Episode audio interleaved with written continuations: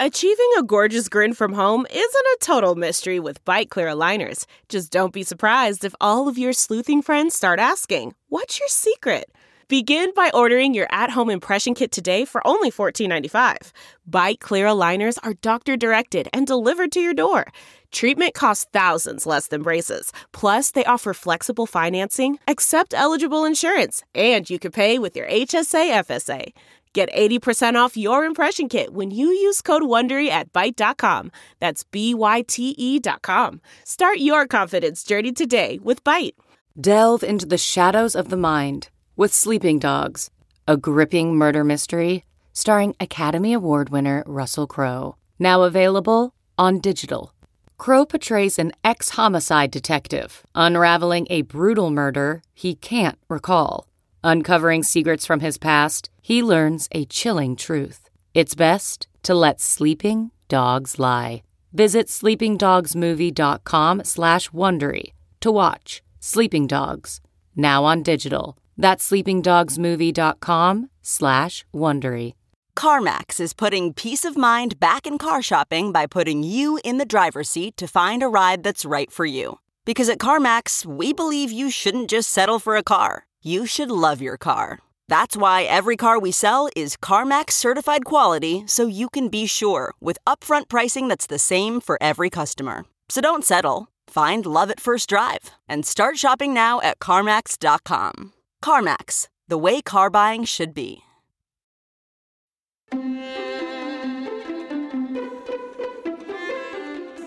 From the Jill Schwartz Memorial Library here in sultry Savannah, this is Obscure Season 3 Wuthering Heights. I am your host, your friend, your ear lover, your literary mansplainer in chief, and Georgianologist Michael Ian Black, Southern Gentleman, Esquire, reading this great American novel for your amusement and edification. So much, uh, so many machinations occurring within the hornet's nest of a mind that Heathcliff possesses so much buzzing and flittering about, so much malice. You know, the hornet, unlike the bee, really produces nothing of value.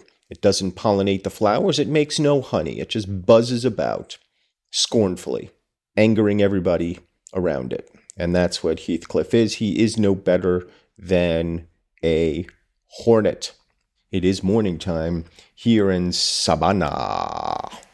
And uh, I'm still getting my wits about me. I've had one cup of tea already. Probably going to, uh, well, I've, well, I'll tell you exactly what I'm going to do because I have discovered a new uh, drink, hot drink, hot beverage for myself that I have been indulging in on a on a just about daily basis since discovering it. Can't recommend it highly enough, although it is caloric for those of you who are mindful of such things. The matcha tea latte, which I've I've gotten in several places, but I like the Starbucks one. I've been getting it at Starbucks most of all. And that has been my go to companion over the last however many weeks. Just an enjoyable, earthy beverage, sweet, but not terribly so. And uh, I get mine with oat milk, which for some reason feels healthier than the regular milk or the almond milk. I guess I'm a sucker for oat marketing, maybe because it's fibrous or something, but I suppose when it's made into a liquid form, probably all the fiber goes. But yeah, that's what that. I, I tell you, I tell you, when I finish up with this recording, I'm probably going to hit the road and I'm going to go down to Jacksonville and I'm going to play some cards. But on the way there, I'm going to stop at a Starbucks and grab myself the biggest fucking matcha tea latte they can pour. And I'm just, I'm just going to sip and let my robot car do its driving. My robot car, incidentally, made by uh, Tesla, the Tesla Corporation, and you know, as an avid Twitter user, a super user, as uh, as they are called, I've been having my my problems with Mr. Musk, who purchased that company and who, of course, also runs the Tesla Corporation. And uh, my cousin, my first cousin, once removed, who I saw yesterday here in Savannah, Georgia, asked me if I regretted my Tesla. And I had to answer honestly No, I do not. It is the finest automobile I have ever owned, as much as it pains me to say that. My God, I love that car. My first cousin once removed, known as CK. She is 76 years old, and I, I never really knew her um, until several years ago. I, I still can't say I know her very well, but it is an interesting thing in my family. CK was married uh, not too long ago to a woman, a woman named Iris, who I also met for the first time. Lovely lady. All right. My mom, as you know, also gay. Her sister, Eileen, also known sometimes as Kelly for reasons which aren't apparent to anybody, was also gay. All the women in my mother's family seem to have turned out gay. Why is that? Is there a genetic component or is it just some sort of coincidence? Hard to say, but interesting to note. Also, Eileen's son, Josh, gay. Hm. And somehow, somehow, despite all of my gay affectations, I and my brother somehow are not. Just an interesting thing to note. It might just be coincidence, don't know, but interesting thing to note. And they're all of the same generation, of course, all the, these three women who I just mentioned. And, and there aren't that many other females on that side of my family. I'm just trying to think real quickly. None that I know of. There, there probably are some more because my uh, well, who cares? But uh, just an interesting thing to note. Anyway, CK came down with her wife, and we took the Georgia Queen paddleboat up and down the Savannah River. Had ourselves a time, did we? It's a short boat ride, just 90 minutes up and down the river. Interestingly, there's not that much to see, but there's a lot of industrial stuff on the Savannah River, which I actually find fascinating. There's a huge port here, third largest port in the United States of these Americas, and uh, so we, we saw a little bit of the port and we saw uh, some container ships and cargo ships and we saw an old fort and they lit off a cannon and we saw an eye, a couple of islands and we didn't see any sea life in particular. No dolphins or manatees or anything of this sort, although they do populate that river. So that was moderately disappointing, but uh, ne- nevertheless, we had a fine time with CK and Iris. Family, as you know, complicated. There's a lot I could talk about, but I shall not. But family, of course, is the reason we are here. Family is the reason for this book. Now, Heathcliff, not a blood member of this family by any definition, but he is the paterfamilias of these two families, self appointed, shall we say, a strong man who has seized power over two entire households, two families rest their weary eyes on him. There is not much that transpires between Thrushcross Grange and Wuthering Heights that he does not have some part to play in. And well, that would be fine if he were a benevolent paterfamilias, but of course he is not. He is malevolent down to the marrow of his bones. He is a vengeful sort, and he is attempting to, uh, I, I guess, get get his revenge on the Earnshaw family by screwing over the next generation, them. And so we have uh, we have the Linton family getting screwed over. We have the Earnshaw family screwed over, and in between all of them, we have Miss Nellie Dean, surprising confidant of Mr. Heathcliff, and he has laid out his plans to her. His plans to corrupt Hareton, to corrupt Linton, to marry off Miss Cathy, and for some reason, she is keeping all of this to herself. So last uh, last time we met, Linton and Cathy and Hareton were outside squabbling, and uh, Linton was making fun of Hareton, and Hareton was saying that he was gonna he he should beat Linton into pulp if Linton were less. Well, what did he say? Basically, I'd beat you up if you weren't more a lass than a lad. So that's where we left it, with Hareton being embarrassed by young Miss Cathy and young Master Linton. And so we shall pick it up right now. What chapter are we in? I feel like we're in 20 or 21. Let's see. We are in chapter. Oh dear. Oh, I like to be prepared with this, and here I am paging back through the book. It's just so embarrassing. Chapter 20 of Wuthering Heights.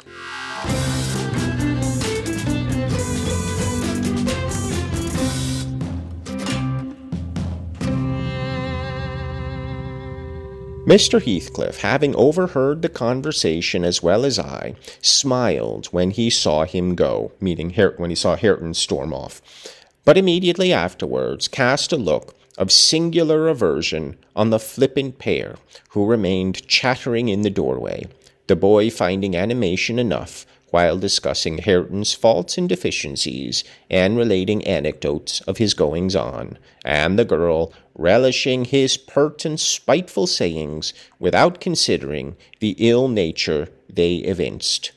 But I began to dislike more than to compassionate Linton, and to excuse his father in some measure for holding him cheap. You remember that uh, Heathcliff said that, that Linton was no better than tin shined to silver, and that uh, and that Hareton was actually gold being put to use as paving stones. We stayed till afternoon. I could not tear Miss Cathy away before, but happily my master had not quitted his apartment and remained ignorant of our prolonged absence. As we walked home, I would fain have enlightened my charge on the characters of the people we had quitted, but she got it into her head that I was prejudiced against them. Okay, so now Miss Bronte is attempting to answer the question that I have posed, which is why doesn't Nellie Dean just tell Cathy everything? And here is the somewhat feeble excuse. I would have told her, but she thought I was prejudiced against them, which of course she is, but with good reason. Aha, she cried. You take Papa's side, Ellen. You are partial, I know, or else you wouldn't have cheated me so many years into the notion that Linton lived a long way from here. I'm really extremely angry, only I'm so pleased I can't show it. But you must hold your tongue about my uncle. He's my uncle, remember, and I'll scold Papa for quarreling with him. And so she ran on, till I dropped endeavoring to convince her of her mistake. Okay, so I guess she is making some attempt, but I have to believe. And look, we know how, how 13 year olds are when it comes to their guardians. They, they do not care to listen, they are so full of, uh, of themselves and so self assured that they think they know better but I but I have to believe that Miss Nellie Dean isn't making enough of an effort on this part. I mean, after all, we're talking about the girl's future, aren't we? We're talking about Cathy getting married off to this insipid creature, this young Linton. And uh, while it is true that she was deceived for many years, it was for her own benefit. I mean, I, I guess you could argue that. Truth, of course, is the best disinfectant. But Let's read on. She did not mention the visit that night because she did not see Mr. Linton. Next day it all came out, sadly to my chagrin, and still I was not altogether sorry. I thought the burden of directing and warning would be more efficiently borne by him than me, but he was too timid in giving satisfactory reasons for his wish that she would shun connection with the household of the Heights and Catherine liked good reasons for every restraint that harassed her petted will. Papa, she exclaimed, after the morning salutations, guess whom I saw yesterday in my walk on the moors? Ah, Papa, you started. You've not done right, have you now? I saw. But listen, and you shall hear how I found you out. And Ellen, who was in league with you, and yet pretended to pity me so when I kept hoping, and was always disappointed about Linton's coming back. She gave a faithful account of her excursion and its consequences, and my master, though he cast more than one reproachful look at me, said nothing till she had concluded. Then he drew her to him, and asked if she knew why he had concealed Linton's near neighborhood from her. Could she think it was to deny her a pleasure that she might harmlessly enjoy? It was because you disliked Mr. Heathcliff, she answered. Then you believe I care more for my own feelings than yours, Cathy? He said, No, it was not because I disliked Mr. Heathcliff, but because Mr. Heathcliff dislikes me, and is a most diabolical man, delighting to wrong and ruin those he hates, if they give him the slightest opportunity. I knew that you could not keep up an acquaintance with your cousin without being brought into contact with him, and I knew he would detest you on my account. So, for your own good, and nothing else, I took precautions that you should not see Linton again. I meant to explain this some time as you grew older, and I'm sorry I delayed it. But Mr. Heathcliff was quite cordial, Papa, observed Catherine, not at all convinced, and he didn't object to our seeing each other. He said I might come to his house when I pleased, only I must not tell you because you had quarrelled with him and would not forgive him for marrying Aunt Isabella. And you won't. You are the one to be blamed. He is willing to let us be friends, at least, Linton and I, and you are not. My master, perceiving that she would not take his word for her uncle in law's evil disposition, gave a hasty sketch of his conduct to Isabella, and the manner in which Wuthering Heights became his property. He could not bear to discourse long upon the topic, for though he spoke little of it, he still felt the same horror and detestation of his ancient enemy that had occupied his heart ever since Mrs. Linton's death. She might have been living yet if it had not been for him, was his constant bitter reflection, and in his eyes Heathcliff seemed a murderer. A murderer. And in fact, he is. I mean, let's be honest. Though it be a, a, a second hand or an arm's length kind of murder, he has killed all who have come across him, whether in body or spirit. He has destroyed them all. He is a neutron bomb. He ignites nothing, yet destroys all. And it is, uh, it gives me no great pleasure to relate that, you know. I'm very sorry that Heathcliff still has has some fans out there.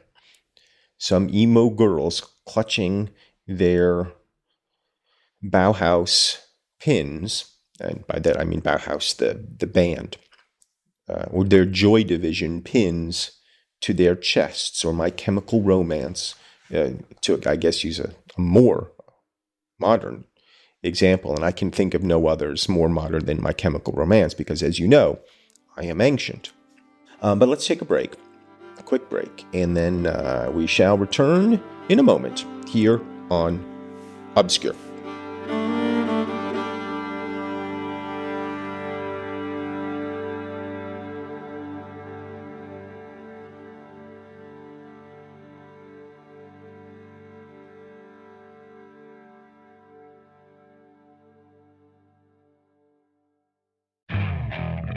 Okay, picture this. It's Friday afternoon when a thought hits you. I can spend another weekend doing the same old whatever, or I can hop into my all new Hyundai Santa Fe and hit the road.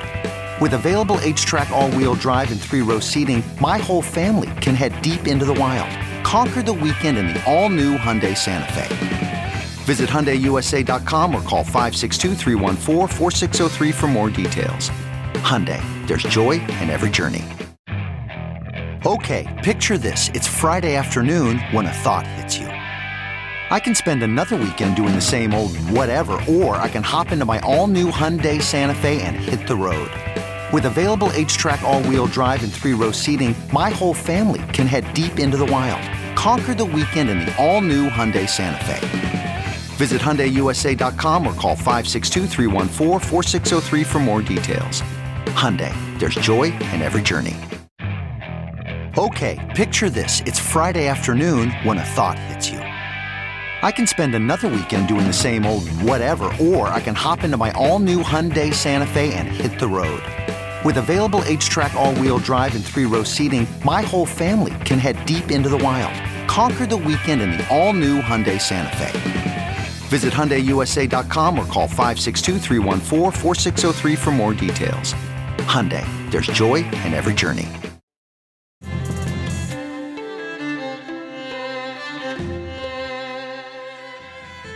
Back in Obscure with, uh, you know, Edgar Linton finally coming clean to his daughter about her uncle and her cousin and the other ragamuffin in his charge and trying to convince the young lass that this is just not a good scene for her. And look, do we have to blame Edgar a little bit for this? Sure. Because maybe if he had let her go into town, if he had let her make some friends, if he had let her run amuck at the teen center out there in Gimmerton, you know, she could have she could have had a whole life for herself. And so meeting her cousin wouldn't have been such a revelation to her you know, because here she is pining for people of her own age to pal around with and, you know, do the, the robot dance with and all the things that the kids like to do play pinball, drink egg creams, all this stuff, you know, that young American kids like to do. But she has been denied those simple pleasures because her papa is fearful of what she will encounter out in the world, and most fearful of all of Heathcliff.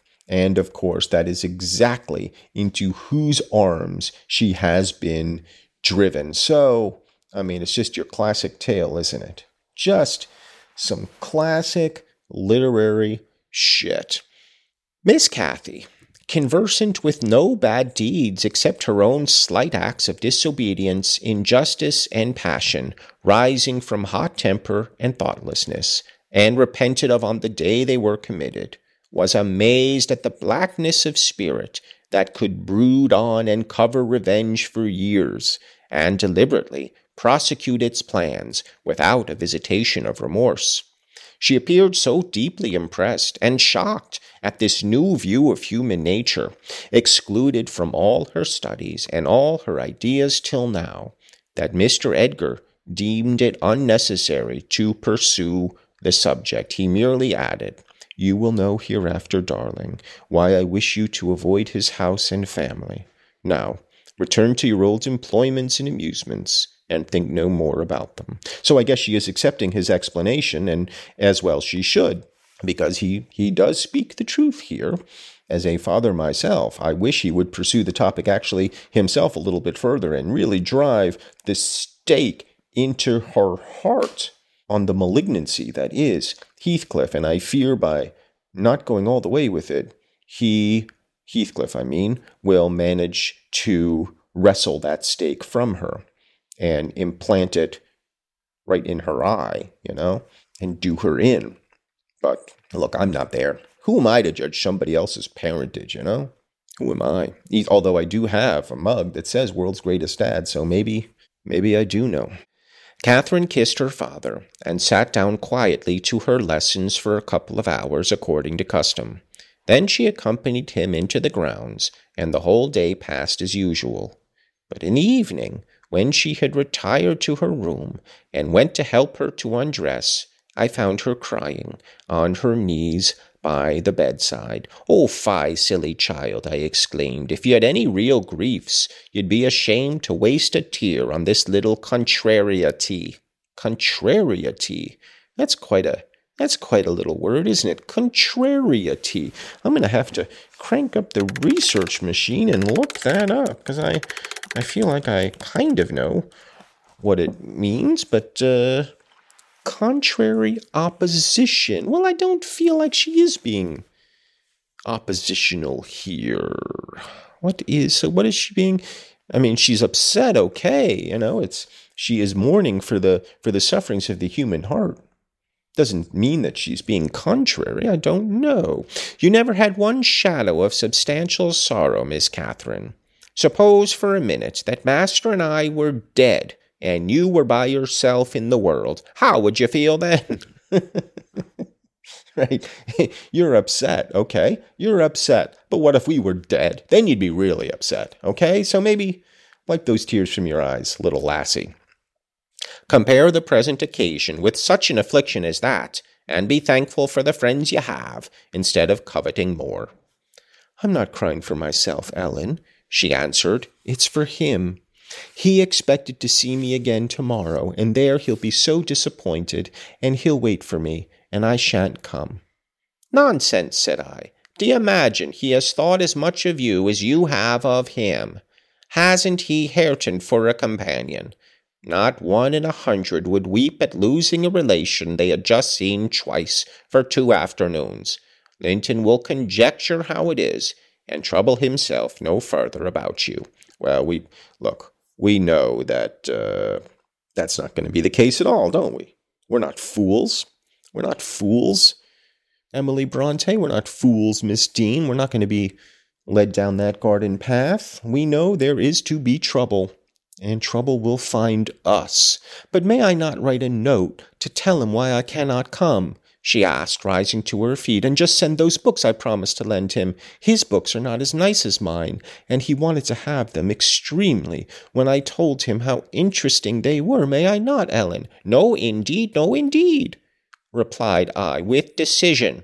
Then he would write to you, and there'd never be an end of it. No, Miss Catherine. The acquaintance must be dropped entirely. So Papa expects, and I shall see that it is done. But how can one little note? she recommenced, putting on an imploring countenance. Silence, I interrupted. Will not begin with your little notes. Get into bed. Ah, uh, will not begin with your little notes. Well, I mean, look, when it comes to these kids, I understand you want to have a firm hand, but sometimes you gotta give an inch or so. You could have just said, Well, I'd rather you didn't write the note, but what I'll do is I'll send the books along with a note from me. And uh, and she could have told the truth. She could have said, "Look, Edgar Linton has laid out the entirety of the history here. She does he does not wish his daughter to have communication. Cathy has agreed, but she's promised these books, and I'm, and so I send them along in her stead. Like she could have done something like that, but instead she's saying, Nope, none of it, nothing. I'm cleaving you off right here. You're never gonna think of the kid, you're never gonna, you know, write to the kid. And when you tell a 13 year old that, my God, what are you doing except lighting the kindling? Ablaze, you know, and you're just going to start a whole brush fire. Well, you know, you, you've raised kids for two generations here, Miss Dean. You got to know better than that. But she apparently does not. She threw at me a very naughty look, so naughty that I would not kiss her good night at first. I covered her up and shut her door in great displeasure, but repenting halfway, I returned softly, and lo, there was Miss standing at the table with a bit of blank paper before her and a pencil in her hand, which she guiltily slipped out of sight on my re-entrance. You'll get nobody to take that, Catherine, I said, if you write it, and at present I shall put out your candle. I set the extinguisher on the flame, receiving as I did so a slap on my hand and a petulant cross thing. I then quitted her again and she drew the bolt in one of her worst, most peevish humors. Oh, Miss Cathy, you are gonna you are gonna get your bottom beat if you keep up this kind of behavior. My goodness, such petulance, such obstinacy. Terrible, terrible, I say, terrible. Um, but you know, you know how these teenagers are, these American teenagers running around in their hot rods, smoking cigarettes, putting the packs in their rolled up t shirts, causing trouble everywhere they go, joining street gangs, uh, having breakdancing battles. And for what? I mean, these juvenile delinquents, I don't know what has gotten into this generation of youths. Just atrocious behavior, one and all. The letter was finished and forwarded to its destination by a milk fetcher who came from the village, but that I didn't learn till some time afterwards. Weeks passed on, and Cathy recovered her temper, though she grew wondrous fond of stealing off to corners by herself. And often, if I came near her, suddenly while reading, she would start and bend over the book, evidently desirous to hide it and I detected edges of loose paper sticking out beyond the leaves. Well, what do you think is happening, and who do you think is actually directing the writing of the letters to Miss Cathy? I have but one guess. She also got a trick of coming down early in the morning and lingering about the kitchen as if she were expecting the arrival of something. And she had a small drawer in a cabinet in the library, which she would trifle over for hours, and whose key she took special care to remove when she left it. One day, as she inspected this drawer, I observed that the playthings and trinkets which recently formed its contents were transmuted into bits of folded paper. My curiosity and suspicions were roused. Oh, really? You, you, you think you figured out what's going on? You dumb, you dumb dumb? Come on. You're wilier than this, Miss Ellen Dean. We all know that. I determined to take a peep at her mysterious treasures. So, at night, as soon as she and my master were safe upstairs, I searched and readily found among my house keys one that would fit the lock. Having opened, I emptied the whole contents into my apron and took them with me to examine at leisure in my own chamber. Though I could not but suspect, I was still surprised to discover that they were a mass of correspondence, daily almost. It must have been from Linton Heathcliff, answers to documents forwarded by her. The earlier dated were embarrassed and short.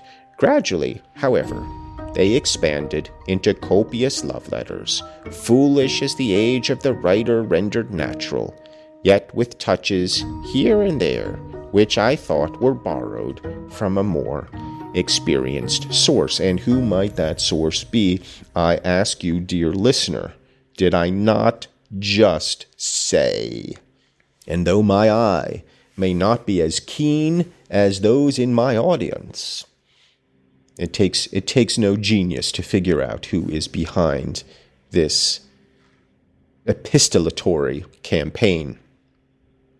Some of them struck me as singularly odd compounds of ardor and flatness, commencing in strong feeling and concluding in the affected, wordy way that a schoolboy might use to a fancied, incorporeal sweetheart yeah, meaning like, oh, I've got a girlfriend. You don't know her. She's in Canada.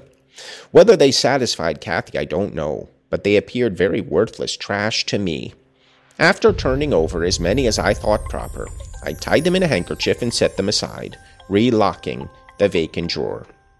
Following her habit, my young lady descended early and visited the kitchen.